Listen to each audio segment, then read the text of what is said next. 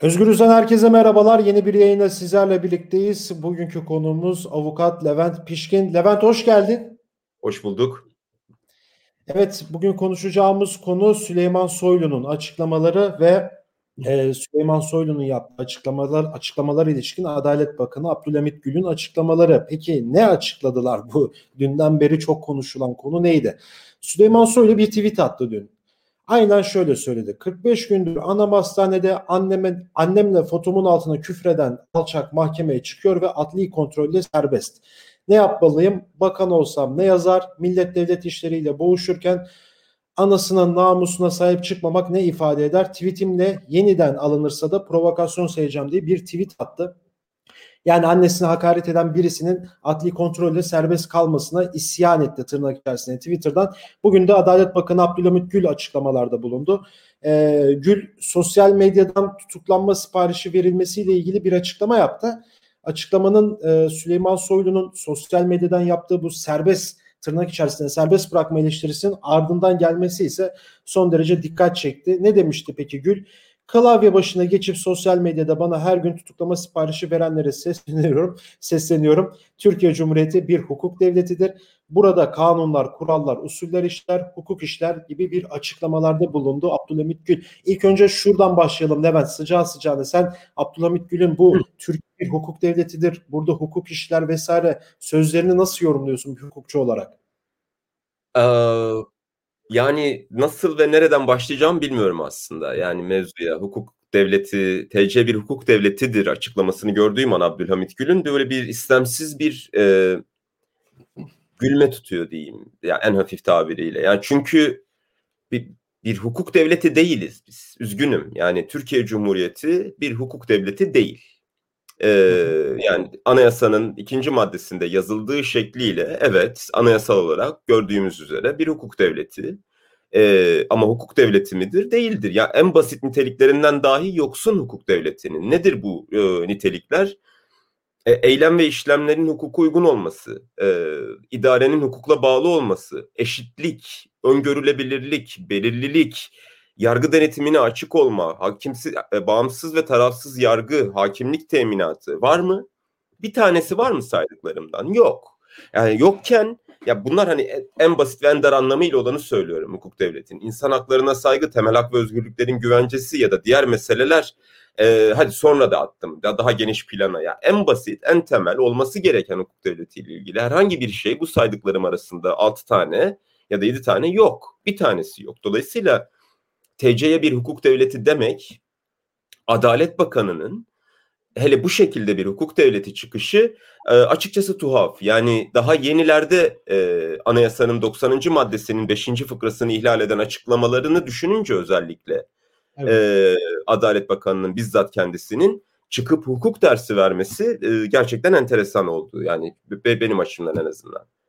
Ya evet bir de yani e, biz bu son zamanlarda çok duymaya başladık bu hukuk e, devleti laflarını. Özellikle de bu yargı reformu sürecinden itibaren e, iktidar tarafından özellikle de bakan tarafından bunları çok diyoruz ama büyük bir ihtimal parti içerisindeki hesaplaşmaların dışa yansıması ya olur dışa aslında. Evet evet sözünü kestim özür dilerim. Yani 82 anayasasından bu tarafa öncesine de gidelim. Yani Türkiye bir, bir hiçbir zaman ya da her yani hani 23 yılından bu tarafa bir hukuk devleti olduğunu tartışmasına kadar gider bu mesele ki bence olmadı. Yani ama 82 anayasasından itibaren genişleyen yürütme yetkisi, e, HSYK'nın oluşumu, HES şimdiki adıyla HSK'nın oluşumu, e, hala bu HSK yapısının sürmesi, devam etmesi, e, Adalet Bakanı yani hani sen orada bakan sıfatıyla kurumun başkanı iken e, senin müsteşarların kurumun yardımcıları iken hakim ve savcıların ataması senin gibi siyasi birinin elinden geçerken e, tutup hala bundan bahsedebiliyor olmak e, gerçekten sadece tuhaf geliyor artık. Yani hani e, dolayısıyla en basit e, dediğim üzere az evvel de bu hukuk devleti şeyini e, taşıyor değiliz, taşıyamayız. Ya tabii yani daha bizi kandırmak olur. Tabii daha böyle somut örneklerle gideceksek mesela Selahattin Demirtaş kararı var. Hani yakın tarihte Avrupa İnsan Hakları Mahkemesi'nin verdiği karar yok şu an Türkiye'de. Ne bileyim AYM'ye bir dosya gidiyor. AYM de artık onu reddetmeye başlıyor. AYM seçimlerinde iktidara yakın olan kişiler oraya geçiyor vesaire. Yani böyle örnekleri de çoğaltabiliriz. Peki Süleyman Soylu'nun açıklamaları yani anneme küfür eden serbest kaldı diye yani kendisi de hakaretvari konuşuyor oradan ama şimdi dünden beri çokça eleştiriler geldi bu tweet'e yani Twitter'dan özellikle. Yani şu akıllarda şu soru doğuyor. Yani evet o tweet'in imasına geleceğiz sonra ama bir talimat mıdır nedir vesaire bunlara geleceğiz ama yani küfür eden herkes tutuklanmalı mı? Yani tutu, böyle bir şey mi var abi hukukta? Biz mi bilmiyoruz? Nedir bunun yani, e, tabii, hayır. Yani küfreden e, kimse tutuklanmama yani böyle bir şey yok yani hani suçun alt ve üst sınırı düşünüldüğünde zaten gerek yani 125. maddeden bahsediyorum hakaret evet. isterseniz basın ve yayın yoluyla yapın yani hani burada tutuklamayı gerektirecek herhangi bir durum zaten söz konusu değil e, 125 4'ten açılmış olsa bile ki bakan sıfatıyla yani kamu görevlisi sıfatıyla e, yapılmış bir ya da kamu görevi işleminden dolayı yapılmış bir hakaret değil buradaki hakaret. Dolayısıyla tutuklamayı gerektirecek herhangi bir durum söz konusu değil. Tabii ki küfretmeyelim. Yani hani özellikle cinsiyetçi küfürlerden kaçınalım ayrı mesele. Ee, yani e, eleştiri sınırları dahilinde eleştirelim, eleştirilerimizi sunalım. Ee, küfür meselesi bambaşka bir mesele ve tabii ki hakarete girebilir yani hani e, bu, hukuken konuşmak gerekirse. Ee, ama şunu e, ifade etmek lazım bu noktada da şu farkı ifade etmek lazım. Bir siyasetçinin kaldırabileceği eleştiri sınırıyla herhangi bir vatandaşın kaldırabileceği eleştiri sınırı aynı değildir. Evet. Bir siyasetçi çok daha geniş, çok daha fazla ve hakaret hamiz ifadelere maruz kalabilir. Ee, Avrupa İnsan Hakları Mahkemesi kararlarında sıklıkla geçiyor bu. Anayasa Mahkemesi de bu, yönde kararlar verdi. E, ahim kararlarına uygun olarak. E, dolayısıyla bir siyasetçinin daha geniş e, bir siyasetçiye yönelik hakareti tırnak içerisinde e, yargılama esnasında hakim ve savcıların daha geniş bir şeyde yorumlaması gerekir. Yani eğer kişisel birine yani, yani bir vatandaş herhangi bir sıradan bir vatandaşla bir siyasetçiye aynı kefeye koyduğunuzda bu söylem bir fark yaratıyorsa e, siyasetçininki lehte daha geniş olarak yorumlanmalı ama sanık lehine daha geniş olarak yorumlanmalı. Yani siyasetçi aleyhine yorumlanmalı. Evet. Sanki çünkü ma- evet. Toplumu ilgilendiren, toplumun temelini hep herkesi ilgilendiren bir işle uğraşıyorsunuz son kertede. Ee, ve insanların sizin yaptığınız her şeye katılma zorunluluğu yok. Yani hani sizin de çağırdığınız adıyla bunun adı demokrasi. Sandıkta ya da neredeyse nerede. Ee, ama siz seçildiniz diye yüzde elli ile ya da ki onlar da seçilmedi aslında. Cumhurbaşkanı seçildi. Ee, Cumhurbaşkanı sizi seçti diye siz yüzde yüzü temsil ediyor değilsiniz. Siz hala bir siyasetçisiniz. Bir parti içerisinde siyaset yapıyorsunuz ve dolayısıyla her eleştiriyi hakarettir diye götürmenin bir anlamı yok oraya. Yani çünkü değil. Değil. Yani hani az evvel de söylediğim üzere daha geniş kapsamda yorumlanması gereken bir şey. E peki neden ve nereden bu bu e, hayal kırıklığı çıktı Süleyman Soylu'nun? Haksız evet, mı bu hayal? Değil. Süleyman Soylu bu hayal kırıklığında kendi içinde baktığında haksız değil. Çünkü alıştık artık buna. Yani e, herhangi bir siyasetçiye, Süleyman Soylu'ya ya da işte başka diğer bakanlara, Berat Albayrak'a, e, Cumhurbaşkanı'nın ailesine hakaret edenlerin, Cumhurbaşkanı'nın kendisine demiyorum ki ayrı bir suç o, ona geleceğim. Ailesine hakaret edenlerin tutuklanmasına alıştık çünkü. Evet. E bir anda bir hakaret eden yani buna alıştırdılar. Yani hukuk o zaman vardı yoktu da şimdi mi oldu TC hukuk devleti diye Abdülhamit Gül'e de bir yandan sormak lazım mevzuyu. Evet. E, yani hani o zaman tutukluyordun. E, insanları Emine Erdoğan'a, Esra Albayrak'a ya da Süleyman Soylu hakaret ettiler diye tutuklanan insanlar oldu mu? Oldu. Eziyet gören insanlar oldu mu? Oldu. E şimdi ne oldu da hani bu bu böyle bir çıkış TC yeni bir hukuk devleti oldu. Yeniden mi hukuk devleti oldu diye bir, bir sormak lazım. E, çünkü dediğim gibi alıştırdılar hukuksuzluğa. Yani Anayasanın şimdi size sayacağım 19. maddesi, 37. maddesi, 38. maddesi, 138, 139 daha yani hani yok, yok. Yürürlükte değil. Yani ama bir ya, bu arada bir şey söyleyeceğim. Ben de eleştiririm yani kararını. Sen de eleştirirsin. Herhangi bir vatandaş da eleştirir. Ve anayasanın yine 9. maddesine göre söylüyorum bunu. Egemenliği benim adıma, millet adına kullanan bir makam olarak yargı güya bağımsız bir yakar, makam olarak kullanan yargıyı eleştirme hakkım var tabii ki. Çünkü benim adıma kullanıyor. Ama bu evet. ne olur? Ben yaptığım zaman benim kanaatim olur. Fakat mahkemelerin e, bağımsızlığı, tarafsızlığı bu kadar ciddi sarsılmışken hakimlik teminatından eser kalmamış son 4 yılda 7-8 bin yakın hakimi e, meslekten ihraç edip bir o kadarını tutuklamışken ya da soruşturmaya uğratmışken tutup bu şekilde bir bakanın bir açıklama yapması, hele İçişleri Bakanı'nın bir açıklama yapması sadece bir kanaat değildir. Kesinlikle katılıyorum. Ve şey söylüyor alenen yani hani e, 138. madde söylüyor hiçbir şey hiçbir şekilde hiç kimseden ne talimat ne genelge ne başka bir şey alamaz diye.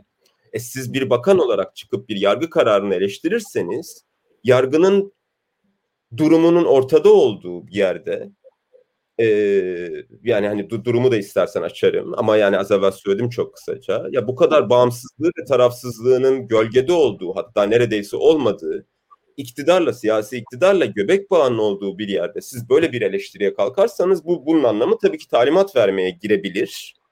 E, bu, bu noktada da şunu söylüyor tam o noktada da yarın öbür gün bu zat alınırsa diyor provokasyondur diyor. Yani böyle bir topu da bir şekilde yani böyle kendi aralarındaki hesaplaşmayı çok dışarıya böyle yansıtmışlar anladığım kadarıyla ve yani artık o yesinler birbirlerini demek istiyorum o noktada. Yani orada diyeceğim çok bir şey yok. ya doğru. Ee, ama yani şey, şey meselesinde e, ya diğer mesele de evet yani hani bu bir dolayısıyla Adalet Bakanı'nın da bu noktadan çıkışı e, evet bu bir talimat yani, diye çıkıyor. Talimat o da bir de kendi, o da kendi içinde yine söylediği yerde ve konumlandığı noktada doğru söylüyor ama e, yani, işte sormak gerekiyor. Yeni mi aklına geldi be adam diye ya da evet, evet sayın neyse. Ya akla şu sorular geliyor. Yani evet yani bunu sen de iyi biliyorsun ben de iyi biliyorum. Kafaya göre bir hukuk var şu an. Yani kim canı ne isterse o uygulanıyor ama şimdi bir yakın tarihe baktığımız zaman Cumhurbaşkanı'na hakaretten binlerce insana dava açıldı. Yüzlerce insan tutuklandı değil mi? Onun raporları, secereleri var ya. Her yıl şu kadar kişi hakaretten tutuklanıyor falan. Ya 6 yıldır inanılmaz sayılara ulaştı bu. E, evet yani aslında senin de başta söylediğin gibi yeni bir Türkiye hukuk devleti oldu acaba böyle bu sorular geliyor ama şimdi ya biz nasıl düzlüğe çıkabiliriz Levent? Yani hukukçu olarak bunu da yorumlamanı istiyorum senden. Yani bu kadar hukuksuzluk var evet bu kadar işte hakaret davaları var. Herkes kafasına göre bir hukuk uydurmuş. Oradan ilerlemeye çalışıyor. Peki biz vatandaşlar olarak yargıya tekrar nasıl güvenebiliriz? Nasıl özgürce görüşlerimizi dile getirebiliriz? bir bakanı Süleyman Soylu'yu nasıl Twitter'dan rahat bir şekilde eleştirebiliriz? Ben de tweet attım. Ya dedim annenize küfür edilmesi kötü bir şey. Ama dedim bir insan da küfür etti diye tutuklanmaz yani öyle değil. Ya yüzlerce kişi hepsini sana sonra atıp küfür ediyor, hakaret ediyor falan yani. Yani bir de böyle bir durum söz konusu. Ne söylemek istersin? Ya şimdi bir, bir şunu da son olarak söyleyeyim de tabii ki ya, sosyal medya adaleti diye bir şey tartışılmaya başlandı son zamanlarda. Evet. Birkaç vakada. Ya bu bu kaçınılmaz bir şey bu arada. Bunu söylemek istiyorum. Yani e, Anglo-Sakson sistemlerde ya da belli başlı hukuk sistemlerinde bu az evvel bahsettiğim egemenlik yetkisini yargı doğrudan kullandığı için ve hakimler ya seçiliyor ya seçilmiyor. Neyse doğrudan halk tarafından seçilmediği için bazı yerlerde jüri sistemi var bunu e, tamamlamak için. Yani halkın da temsil edilmesi meselesi açısından. Dolayısıyla halkın görüşlerinin tabii ki bu noktada bir e, önemi olabilir mi tek başına? Olabilir. Fakat bunu aynen uygulayacak mı yargı? Hayır, uygulamak zorunda değil. Kanun var çünkü yani son kertede uygulanan ve bir, bir hukuk var ve bu hukukla bağlıyız. Ee, dolayısıyla yani hani o sosyal medya adaleti mevzusunu da tabii Abdülhamit Gül genel olarak gönderme yapmış olabilir. Onu da söyleyeyim yani sosyal e, şeyde de hani e, yine de bunu da belirtmiş olayım. Fakat şunu senin soruna cevap verecek olursam. E, öyle bir düzlük yok şu an Onur. Ee, ne zaman ki biz konuşmuyor oluruz, ne zaman ki hukukçulara hukukla ilgili fikirlerinizi sormuyor olursunuz, ee, ne zaman ki hukukçular piyasadan çekilir görünmez olurlar umarım. Ee, sadece adliyelerde kendi işlerini yapıyor olurlar ve bir, bir şeyler e, hani profesyonel işlerini devam ediyor olurlar. İşte o zaman e, herhalde düzlüğe çıkmış olacağız. Yani ne zaman şu konuşmaları yapmıyor olursak, e, ne zaman ki e, bir hukukçu tanıdığımız olmak zorunda olmuyorsa, ne zaman birine vekalet vermek zorunda hissetmiyorsak kendimizi e, ne zamanki hukukçular daha az konuşmaya başlar e, işte o zaman e, herhalde biraz düzlüğe çıkmış olacağız. Yani hani hukuk hukukçulara teslim edilemeyecek kadar şey e, geniş ve çerçeveli bir alan. Yani e, ve dolayısıyla bunun hep beraber artık yeniden tartışılıp herkes tarafından herkesin katılımıyla tartışılıp e, bir düzlüğe çıkarılması gerekiyor. Yani hani reform paketi dediler hala açıklanan herhangi bir şey yok. Ee, paket denildi, paketin nasıl yazıldığı, nasıl oluştuğu belli değil. E, bir, bir katılımcı al yani hani sürece hiçbir şey yapmıyorsan e, evet. hukukçu meslek grupları var, hukuk meslek grupları var, dernekler var. Bu dernekleri çağır ve en azından görüş al. Hani yargıdaki işleyiş sıkıntıları nedir, neler yapılabilir diye. Ama yapılan e, yine kendi e, siyasi ajandaları çerçevesinde yapılan şeyler. Yani hani bu bunlar yargının şuna ihtiyacı var. E, temel hak ve özgürlüklerle ilgili şu gelişmelere ihtiyacımız var diye yapılan gelişmeler ya da reformlar değil. En azından niyet öyle olsa e, bunun yapım aşamasında zaten şey olurdu, e, katılımcılık olurdu yeterince. Peki son olarak şunu soracağım. Bir sosyal medya adalet düzeni oradan bir giriş yaptığında aklıma bir soru geldi. Yani insanların bu kadar çok sosyal medyadan adalet araması da aslında e, nasıl desem çok çok insanlar artık oradan adalet arıyor. Bir tecavüz oluyor direkt oradan insanlar adalet arıyor. Çünkü adalet mekanizması bir yerde işliyor. E, iktidar bunu sence bir tırnak içerisinde tehlike olarak görüyor mu? Yani kendi arasındaki o tartışmalı klikleri bir kenara koyursak, koyarsak bütünlük açısından. Ya tabii ki e, yani tabii ki sosyal medya zaten iktidarın hani en baştan beri tehlike gördüğü ve adettiği yerler. E, bu meselelerde peki ya sosyal ada sosyal medya adaleti denilen meseledeki e, adalet algısını sorunu görüyor mu? Bence görüyor. E, kuşkusuz görüyor. Yani Sadece bu iktidar da değil. Gerçi bu iktidar koydu yani. Hani 2005'teki TCK işte yürürlüğe giren 2004 5237 sayılı TCK'nın 288. maddesi var.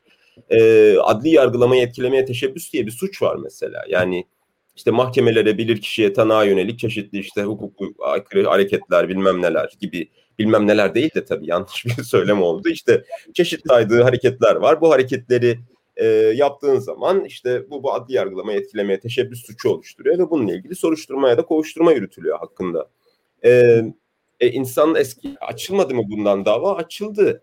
İşte mahkemeyle ilgili eylem yapmak, mahkemenin görüşünü eleştirmek sıradan insanlara, e, muhalif insanlara bununla ilgili soruşturma açıldı mı? Açıldı.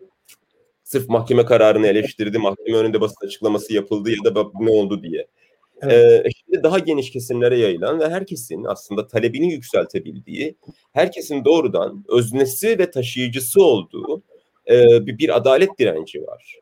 E, yaygınlaşan bir adaletsizlik ağında herkesin bir adalet talebinin olması ve bu adalet talebini dile getirecek mekanizmaları kullanması kadar doğal bir durum yok. E, bulamadığı adaleti e, arayacağı daha yani hani legal olarak arayacağı başka kanallara girişiyor. Yani talep etme kanallarına girişiyor. E nedir bu talep etme kanalları? Ee, ifade özgürlüğü çerçevesinde kullandığı sosyal medya araçları en basitinden. Evet. Buradan kökü sesinizi duyurabiliyorsunuz. Doğrudan bir işin öznesi olarak kendinizi tanımlayıp koyabiliyorsunuz. Kendi sözünüzü üretebiliyorsunuz en önemlisi. Kesinlikle. Ee, evet Levent çok teşekkür ederim programa katıldığın için. Ben teşekkür ederim. Evet Süleyman Soylu'nun attığı tweet'i konuştuk. Ee, küfür eden herkes tutuklanmalı mı hukuki olarak e, Levent Pişkin bize bunu değerlendirdi ve tabii ki de Adalet Bakanı Abdülhamit Gül'ün Türkiye bir hukuk devletidir sözlerini e, Levent bize değerlendirdi. Başka bir programda görüşmek dileğiyle şimdilik hoşçakalın.